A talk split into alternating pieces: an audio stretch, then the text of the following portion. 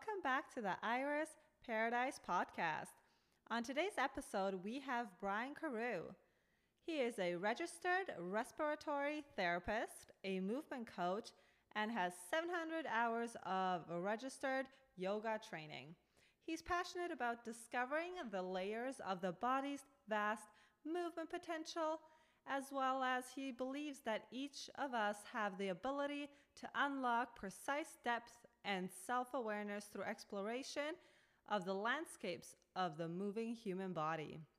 Brian combines his training in yoga and various movement modalities to create a genuine experience of self discovery and joy for his students in a safe and balanced environment. Brian emphasizes balance, strength, mobility, and play in his teaching and practices. I work part time at a hospital, but today I had the day off, so I uh, got up, did a little run, uh, did some movement, did some writing, ate some food. It's pretty good. So, what do you actually do as a respiratory respiratory uh, therapist? Therapist there. Yeah, it's like um, it's like imagine like an anesthesiologist light. Like I can't administer drugs, oh. but I'm like an airway expert. So, airway and mechanical ventilation.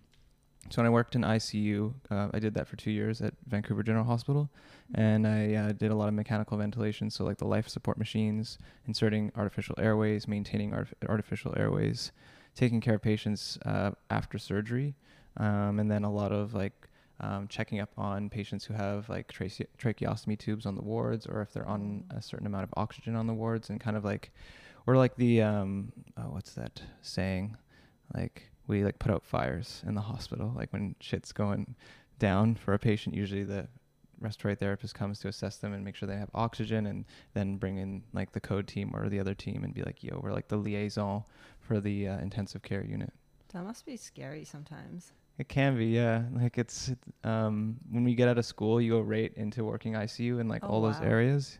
So at first, it's like um, it's just a bit daunting, but eventually you get used to it, like anything else and you create um, like I create a system as to how to approach certain situations, and then I usually just use that system as a, a fail safe to ensure that I'm like providing the patient with adequate adequate care or adequate care, and then I don't have to worry about missing any holes in my assessment. So once you have that in place, it's not as scary. Yeah. That's crazy. Mm-hmm. So how's your schedule if you're working there? Is there any t- like are you working shifts like evenings and mornings, or is it just daytime? How does mm-hmm. that work out? Yeah, good question. Um, so now I work in an extended care facility, uh, and the the primary reason was to um, improve my sleep hygiene because uh, I was working 12-hour shifts, days and nights. So I'd do like two days, two nights. Uh, and then I actually switched um, to like a really odd schedule because I was traveling a lot and I wanted to have like longer periods of time off, mm-hmm. um, and that was just not good for my health and for my training. So I went to this position which is now um, two days and then three days, like alternating weeks. Mm-hmm. Um, and it's only eight hour shift. So oh, that's not bad at all. Yeah, it's not too bad, and it's basically the same pay and all that stuff. And I don't have to work at night. And with all that, the research coming out with like messing up your circadian rhythm and how bad that is for you, I'm very happy to have the change. yeah. That's crazy. So, with that change, is that when you kind of switched? I know you were a vegan for a while mm-hmm. and now you're carnivore. Mm-hmm. So, when did that switch happen? Okay, so that I went and tried carnivore for the first time about a, about a year ago, so 2018 oh. in October. Um, yeah, so just a little over a year now. And then prior to that, I was probably vegan for I want to say like five to six months, and then vegetarian for about the same. So like maybe over a year, like mostly plant based and then vegan for like actually like you know six months or so like that. Mm-hmm. And um, um, sorry, the initial question: Why did I switch? Mm-hmm. Uh, yeah, sorry, like okay. trying to like map it out. I switched um, mostly because I noticed that like my um, performance in, in my movement practice um, was not as um, explosive um, as it was before, and um, I just was like losing a little bit of lean muscle mass, like from I, did, I didn't have like a DEXA scan or anything like that, but that's what I was concluding on my own and then just some digestive issues like i was like a little bit more bloated than usual and i found it really hard to acquire like the amount of protein that i wanted to um, get on a macronutrients level when um, comparing like carbs and, and fats and stuff like that i just mm-hmm. found the like i was doing if it fits your macros at that time with a vegan diet and it was just more difficult than I wanted it to be. so how was it when you went vegetarian? Uh, vegetarian was like pretty fine. Um, like the whole reason I did it is because at the time I was um, deep into um, yoga trainings. Like oh, nice. I was doing, um, I did like a 200 hour, and then I got invited to do another 200 hour in Bali and did that, and then I did another 500 or 300 hour in Peru, and I was, Oh wow. um, yeah, it was like it was a great experience and like lots of travel. And the guy who was doing all the, the philosophy, his name is uh, Govinda Devdas, and he's like a true bhakti yogi, and a, Yeah. a bhakti yogi someone who um, practices like devotion um, to God through their practice, and as opposed to like um, yoga asana is more like Mhm. um, or I guess like the Ashtanga lineage is like achieving enlightenment through the asana practice, whereas Mhm. theirs is like through like singing and and um, doing mantra and stuff like that.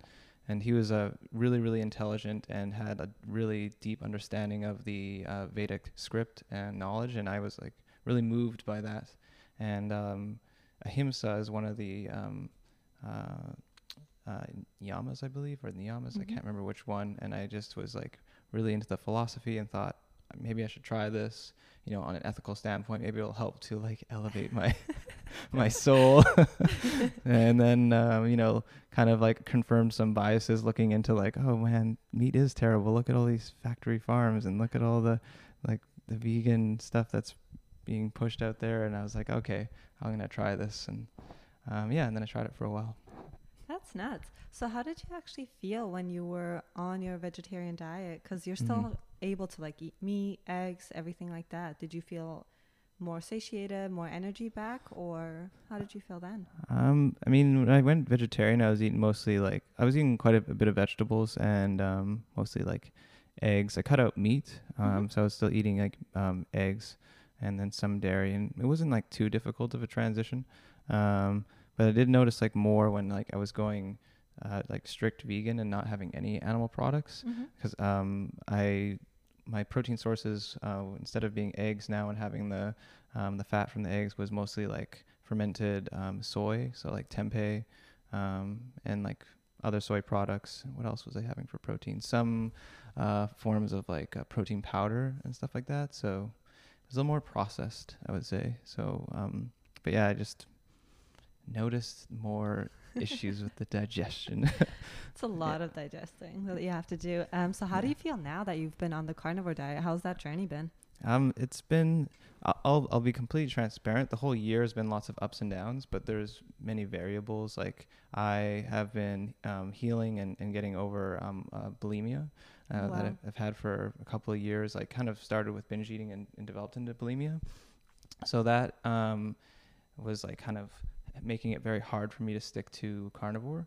But um, I think so. The past mm, little over a month now, I've been quite strict, and I've seen more benefits in this past month than uh, than previous trials because I haven't had a binging episode in over two months, and um, I've just been more on the ball with it. And I notice like a lot of mental clarity. I'm never, I never feel like uh, bloated. I never Mhm. feel like, like I can eat a large amount of food. Um, what some people would feel or look at and say like, oh my gosh, like how did you eat that? Mm-hmm. You know, two pound steak. Like I can eat a two pound steak and feel like ready to move around afterwards. Oh, nice. Um, I don't need to eat as frequently, um, and I just feel like consistent energy throughout the day for the most part. As long as Mhm. my sleep is okay, as long as I don't mess with that, then um, then it feels pretty good and consistent. hmm hmm So can I ask, when you had Mm. those bulimic em- episodes, did you like thrive more or grab carbs, or was it still like just having more meats because you yeah. are a carnivore, or how did you go with that? It was definitely like processed, like carb, like high carb, like just the the worst foods out there. I don't, can I swear on this? of course. it was just shit food, man. Like any any crappy food you can imagine, like ice cream, pizza, donuts. Um, yeah, it was yeah anything like that, but mostly like bad foods, uh, or like uh, processed like junk Yeah. foods. You know, qu- uh, quote unquote. So what changed from like say the last 11 months to now in the last month? Like did you find a new group or Mhm. how did that change happen that you're now consistent?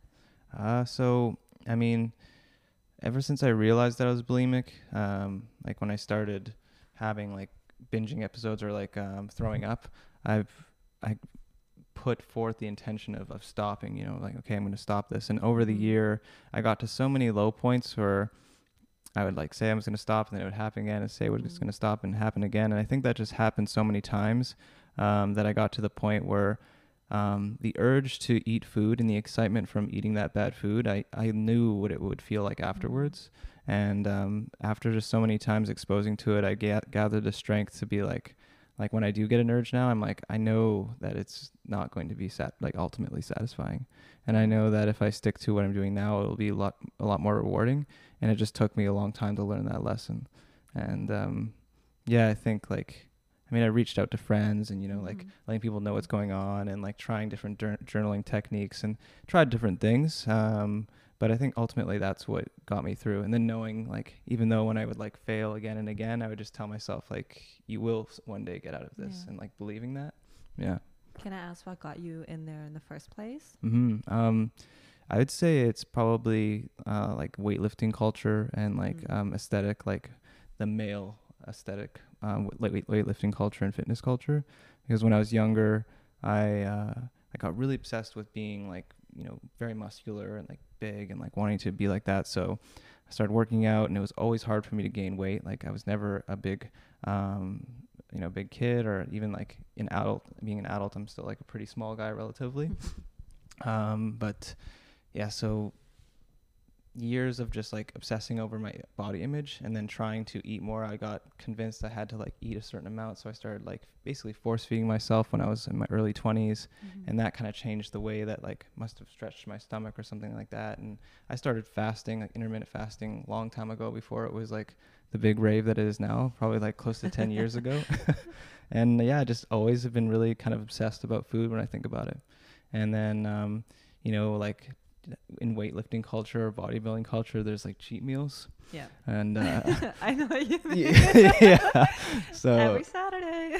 straight up, I think that's what I think that's what really did it was the cheat meals because like I'd have these like my one friend and I we would have these cheat meals that were just like they shouldn't have it, probably like anywhere from the range of like five to eight thousand calories just in a sitting, and you don't think much of it because you're like oh yeah all these other like fit guys are doing it, but that created a mindset where it was like feast or famine. And I was always just like wondering when was the next time I could eat some shitty food Mhm. and I could not get my my head outside of the idea that like I need that. Like I was just waiting for it. You know what I mean? Um, yeah. So I think that's what did it. It's just like over time it built and built and built. You know, having these binges and these cheat meals, and then one time I was just ate too much, and I've always been able to make myself throw up like on Mhm. command. Like it just it's very always been very easy for me as a kid. and one time I was like, well, I'm way too full. I'm just gonna throw up. This like it makes sense. yeah. And then I like did that a few times, and I was like, oh, I think this is bulimia. And yeah, So it just turned into a habit, kind of. Every time you've eaten too much, that you just purged, basically. yeah, basically. And then like the, after the couple times that I tried it the first time, I would get into a headspace if I ate too much or if I ate shitty food, where I was like, I don't want this affect. My, I don't want this to affect my body. Mhm. And I was doing, and I have been doing, and I've done a lot of research on, um, you know, the the mal effects of certain foods, and it, that would start to get into my head. And I was like, I need to get this out of my body. So I would like eat some shitty food, and then my mind would go crazy, and I'd be like, no, I can't have this in me, and I'd just throw it up, Oh, just get rid of it. Yeah. So, how are you standing now? Like, do you Mhm. find that you still have episodes where, like, I kind of want to do it, but um, you know what, it's not beneficial to my body, or hmm Um, you know, as of late, I will say like um, it's been really easy, and I haven't had like anything, um, which is super awesome. Yeah. that's really good. it's just like I haven't really had any cravings. Like I can very easily be around, you know, like junk food or processed food, and it doesn't bother me at all. And I'm still trying reflecting on like what was that huge switch because it is a huge thing for me.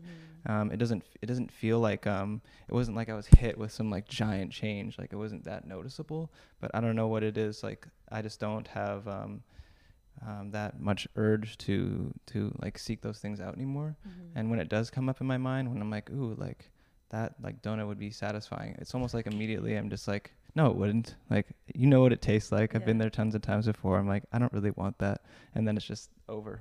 Yeah. That's incredible. So, what would you say was like the biggest triggering point for you to be like, hey, today I'm going to stop? Mm. And like, what would you tell somebody or yourself two years ago of hey, these are the things I can do today to make it better or easier to not do it again? Yeah, good question. Um, I think so. If someone is suffering from like eating disorder, Mm-hmm. you need to understand that, and I or I think that it comes from a place of emotion more than it comes from a place of physiology.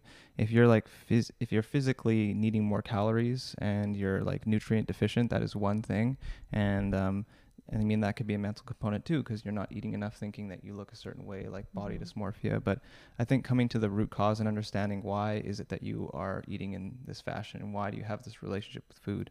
And I had to sit with myself and realize that like food and it wasn't just food, it was like getting high from cannabis, watching shows, isolating myself, doing this at night. It was a Mhm. combination that created an environment that made me feel safe. Wow. It's like so eating was like a, a part of the orchestra that made me feel like I could um, I don't know, it just made me feel safe for some reason. That Mhm. whole action of doing it and um, and uh, yeah, understanding that was the first step of of getting out of it. It was like, okay, this is not something that's my body needs. It's something that like Mhm. mentally I'm going to as a coping mechanism. Mm-hmm. So then the next step was like, what is triggering me to feel unsafe, and then what um, ways can I, how can I be aware of it, and then when I am aware of it, what can I do about it? Like, do I just sit with it, or do I act upon it, or how do I uh, treat this like inner child that's kind of like having a temper tantrum, Mm-hmm. and treat it with um, something constructive as opposed to the food? Yeah.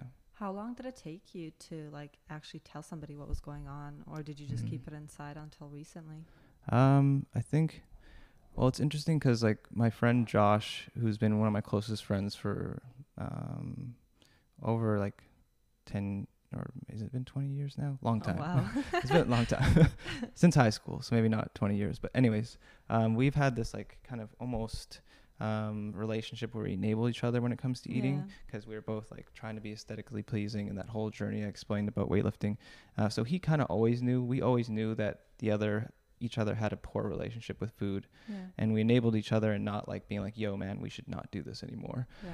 Um, but the, the binge or like the bulimia, like I, yeah, I told people like, like Josh and like some other people and didn't really have a problem with that. But the issue was I would not like, let's say I would, like, let's say I told you like, oh, yesterday I had an episode and then I'd have like four more episodes and just not tell anyone Wow. and then I would like have an like I'd randomly tell people, uh, but I'd get so guilty. I'd be like, okay, yeah, I'm gonna get better, and then I would fall again and get so guilty that I was like, I don't, I just want to forget that one happened. I'm just not gonna bring it up. Let's just, you know, like try to erase it somehow. Yeah. So that was the hardest part is like, you know, like letting someone fully in and telling them exactly like when you're struggling or like when you, you had an intention and it fell through. Mhm. Uh, that was probably the hardest part. Yeah. Hey everyone, I just wanted to tell you about a quick product that I use in my nightly ritual. It's called Reishi.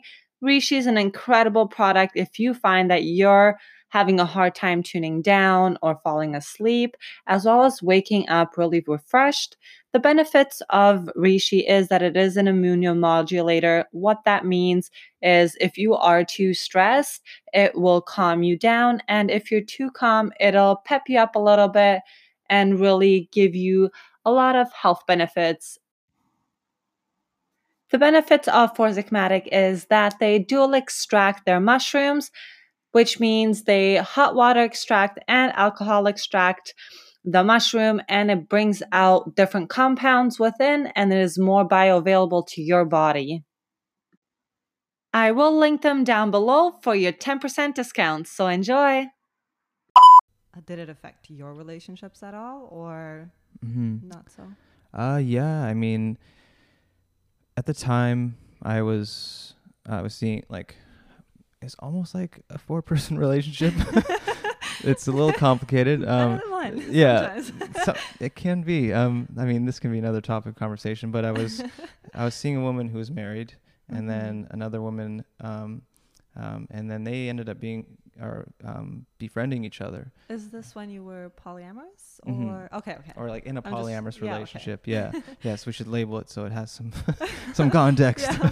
What she is was this? married. Uh, yeah, he knew, and then like he was kind of part of the relationship too. So it was like kind of four people involved, and at the time it was like, I mean, I guess because I'm not like with one person and not Mhm. like we're like you know in each other's life primarily. There was like a little bit of leeway, but there was definitely what I noticed is that I would, if I was on edge or there's something that triggered me, Mhm. I would find ways to escape social interaction because Mhm. like isolating myself and like eating was I got like such a dopamine hit out of it. It was so exciting.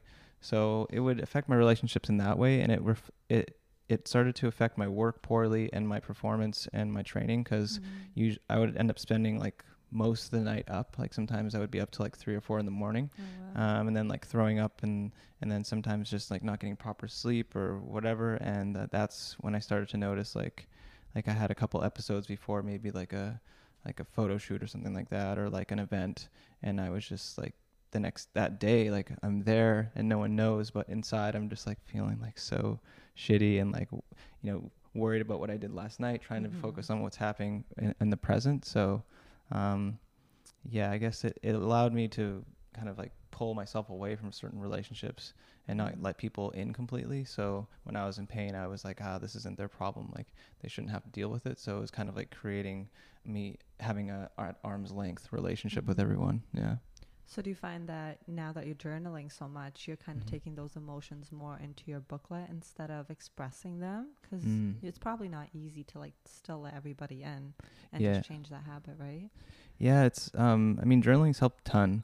And um Mhm. I've explained to people that like um, my journaling practice is like part of my external like acting practice. Mhm. So I like write about what I'm doing and then I set intention for what I'm doing Oh, wow. and then I act those things out and then I look back and see like like for example I do like a, a to do to do list ev- every day and um, I look at it afterwards and I look at what I did and then what I didn't do and then after a week or so I start to look at like what are some things that I keep planning on doing and never doing maybe That's I should just smart. drop that Yeah. you know and uh, or what are some things that I continuously do really well um, so yeah that whole process has helped me to see like what my ideas are versus what I'm actually acting out Mhm. and then have a better relationship with just um, you know goal setting and, and having realistic expectations of myself Mhm. yeah So what would you say is one of the best things or the one thing that you do most consistent?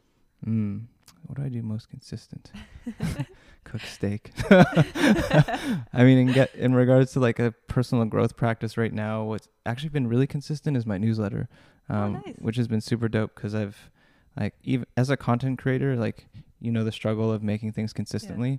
And I've always found posting on Instagram has been like fairly easy but doing something with more substance has been very difficult for me. Mhm.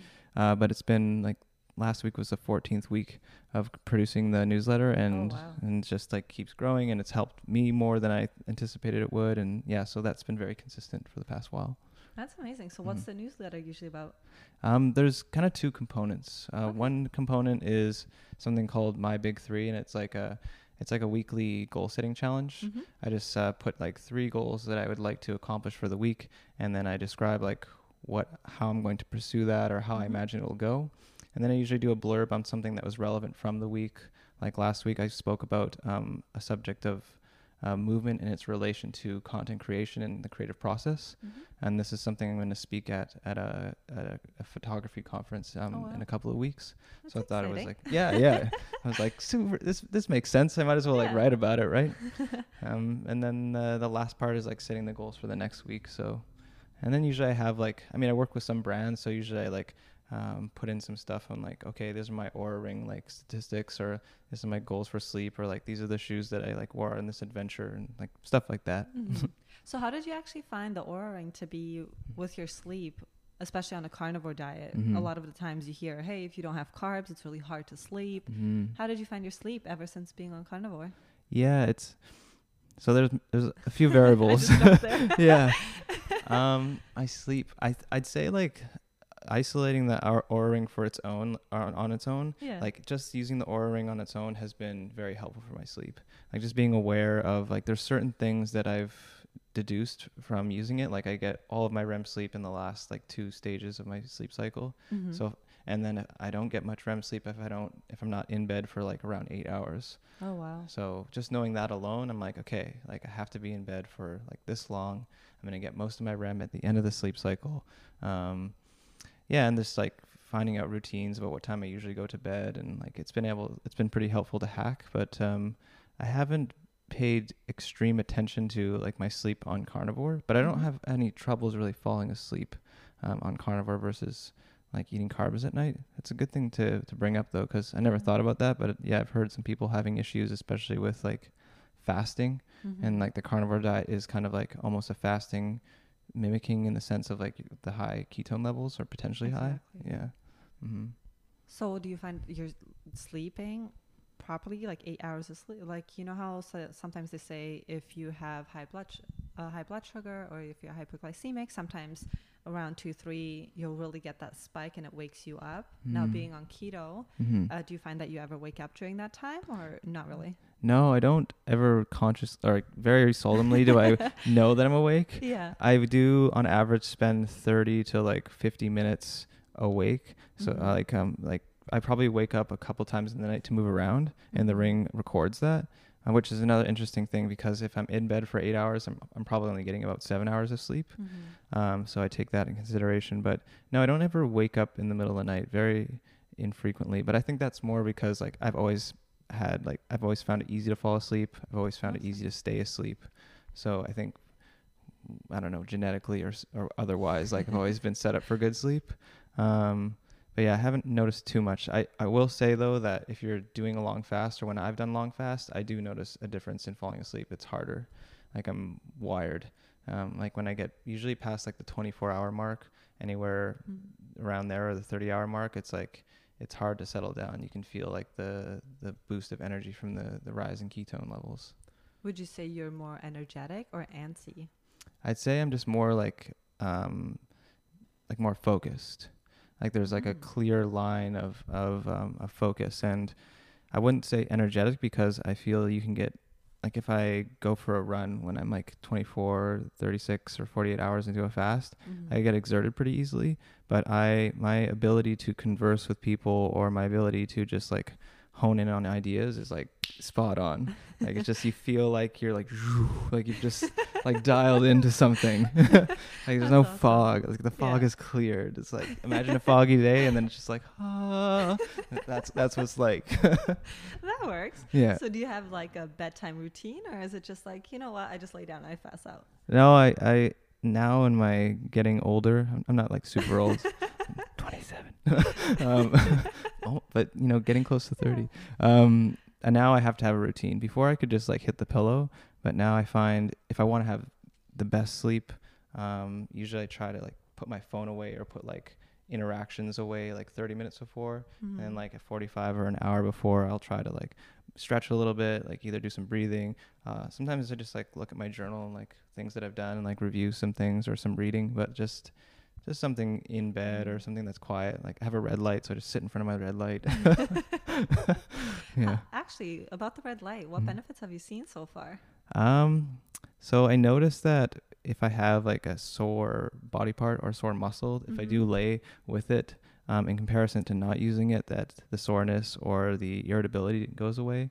Um, I've used it for like my wrists because I am on my hands quite a bit, and I Mhm. find that um, just subjectively, like not measuring diligently, I haven't had any wrist issues in the past few Oh. months, and I've had I've seen a big boost in my in my um, deep sleep, and that could be th- that's multi um, or the causes could be uh, a few things, like because I also supplement with CBD as well, and there's Mhm. maybe that's it, but there's some people who say like, oh yeah, I use the red light and I see a way big difference in my deep sleep, Mhm. and I've consistently like really really long periods of deep sleep, like usually an hour and a half, maybe two hours a night. Oh, wow. Mm. So how long have you been using the red light for? Mm, how long has it been? Several months now. I want to say maybe a little bit before the summer, probably like like anywhere from four to six months. Okay. And how long do you usually use it for? If you have like an injury or something sore? hmm I'd say routinely I use it for like 15 to 20 minutes a day, like 10 minutes at night, 10 minutes Uh-huh. in the morning. Um, and then if I have an injury, I'll like lay with the light on the spot for like maybe 10 or so minutes, 10, 15. It's just a spotlight. Like it's not like a huge stack that usually people see like advertised. So it takes a lot more time. Like I have to like move it around my body. But um, usually I'm just like pointing at my back or sometimes like my throat. Yeah. they say it's good to get it like on the um, the thyroid and stuff like that. Yeah. And I don't know. I've experimented with other areas. I've heard stories of placing the light on other areas is beneficial for I'm certain hormones. you're following Ben Greenfield. yeah, yeah I've, I've heard of him. I was like, I'll try this. Why not? Have you seen any difference or no? It's really hard to measure that. I mean, I wish I had some access to a lab. Oh man, I would be like taking my blood work all the time. But it's surprisingly hard. I've actually had um like my testosterone levels and like LFH, I think it's called, or, or like um, all those hormones that are related to um, hormonal production tested. But it was like pulling teeth from a doctor. He's like, "Why do you want this? Have you ever done steroids before? Are you planning to take steroids?" I was like, "Dude, I just want to see what's up." well, it's what a lot of people do, especially like in the weightlifting world, right? Steroids Yeah. is such a big thing, Mhm. especially when like libido goes down or anything like that. That's the first thing that the doctor says is like, yeah, "What's your circadian rhythm or your sleep cycle?" More so like, and then are you on test? Are you on Anavar? What are you on? yeah, And then it's just a cycle of let's put you on something just to get you off of it, which really doesn't work.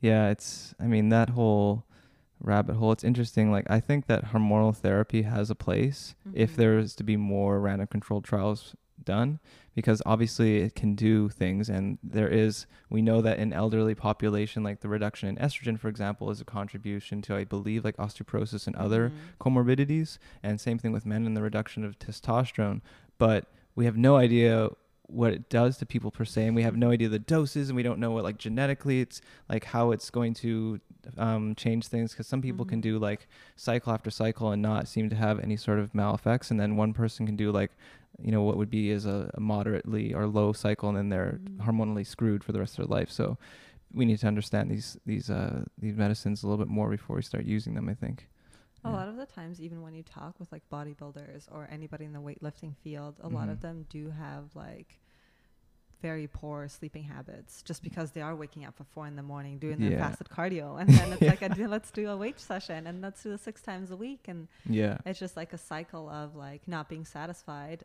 Mhm. aesthetically and then also not sleeping properly. So, like, you're not going to sleep secreting your own hor- growth hormones Mhm. but you're taking exogenous ones. So it's like there's a no-win situations for those people. Yeah, that's actually such a good point, and I think that it's um like this is an opportunity for us and like other people to step back and look at um well first like not comparing yourself because Mhm. the industry and what you've just al- outlined is I think is something that's pretty common practice. Like I think there's a lot of people that are on substance that aren't admitting to it.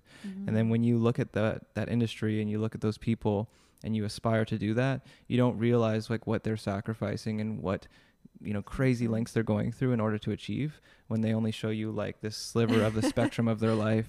picture yeah. of their abs. Yeah, they're like look at like look what I can do. But then you don't see them yeah, like getting up at 4 in the morning for fasted cardio and then pushing the pendulum so far that you're like is this healthy anymore? Like is this sh- what, what sh- we should be aspiring to for health? Like I'm not sure. It, it's getting confusing. Well, that's the funny part that people look to Olympians and bodybuilders and all these people that have achieved like Mhm. crazy levels Mhm. that that's their level of health. But at the end of the day, when you have to go th- to those extremes, that's Mhm. not health anymore. Yeah, I agree. and like to get there as well as a mindset to be like hey maybe i don't have to have a six pack and be have a healthy baby like Mhm. maybe that's more important like hey how's my sex drive maybe Mhm. that's more important than like just being shredded Yeah, but that's not what instagram or facebook wants you to see or show it's true. It's true, and that's exactly it. it. Is like understanding and having like a reverence in yourself to be like, I am healthy, and I don't need to look this certain way to feel worthy. And then Mhm. actually knowing what it is that is making you feel upset. It's like, oh, I'm not upset because I'm not healthy. I'm upset because I don't look like this person. Oh, how can I, you know? Okay, that's it's a different problem, right? So a different solution. But yeah, I think there's there's a gray area. There's like a blurring in between like health and then like peak Mhm. performance. And there's nothing wrong with wanting to be incredibly high performing. Like if you want to pursue that, I mean, I understand that too because I want to be like a master of, of my craft as well. And you have to sacrifice things for that for sure. But uh, just know that it, I don't think that's like like you're gonna sacrifice either parts of your body or parts of your health to some degree if you're willing to go to like those great lengths. Mhm. Yeah. And that doesn't have to necessarily happen, right? like you can be a healthy person and not be like doing crazy shit all the time. very true so if there's three things in the world that you would recommend to anybody that's listening today what Mhm. would those three things be Ooh, like anything, like practice. Anything. practice nutrition okay, yeah. Well, I mean, I would say like movement, would be number one. Uh, mostly because we're so set up to be a sedentary like uh, c- society and community of Mhm. people, but in not just movement, but how can you uh, invite in, in movement as a lifestyle, Mm-hmm. and not like how can you be a crazy mover? How can you do handstands? like how can you like okay, I can walk to the store instead of drive. I can like play with my kids on the ground for half an hour instead of inviting the, you know, the I don't know babysitter over. Like all of that's movement. Like just like playing on the grass for a moment. I don't know what it is. I'm thinking of weird examples, but just like how can you invite more movement into your life? Like how can you create a situation where you're touching the ground more often, spinning around, dancing, playing, and all that stuff. So that'd be number one. There's way too many, way too many opportunities to sit down. um, number two would just be like know why you're doing something, know why you're doing something, and then be curious as to how it happens. Mm-hmm. So like setting a goal and not achieving it, like failing, that's not like everyone knows it's like, oh yeah, failing it's not a big deal. But how you failed or how you achieved the goal, if it did occur, like you did achieve the goal, is more important than necessarily the goal itself. Because you can end up serving a goal to the point where it does not serve you anymore. Mm-hmm. Like a classic case, maybe like a 400 pound deadlift. Like if you're willing to do anything to get that deadlift, is that really safe? Is it really healthy? Is it like, Mhm. is it sustainable? So just like a slight herniated disc, you know? yeah, right. No big deal. Yeah. It's just like why? Why do you why are you doing what you're doing? And then like how are you doing it? Like are you aware of how you're doing things? Mhm. So that'd be two. Um three I think it would be like hmm, how can I tie this in?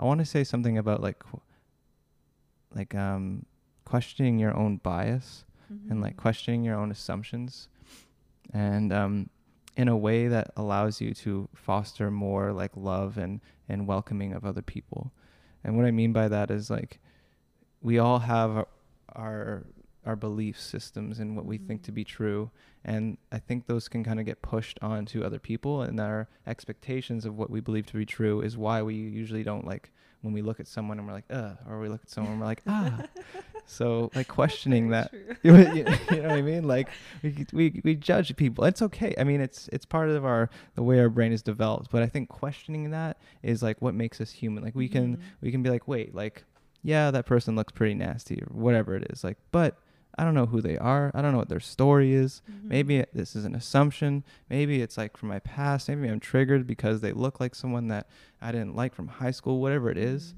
And the reason I say that is just so we can like you know be a little kinder to each other Mhm. you know like maybe just have a little bit more um, open arms and um, just not think that we know what's going on all the time because we really don't Yeah.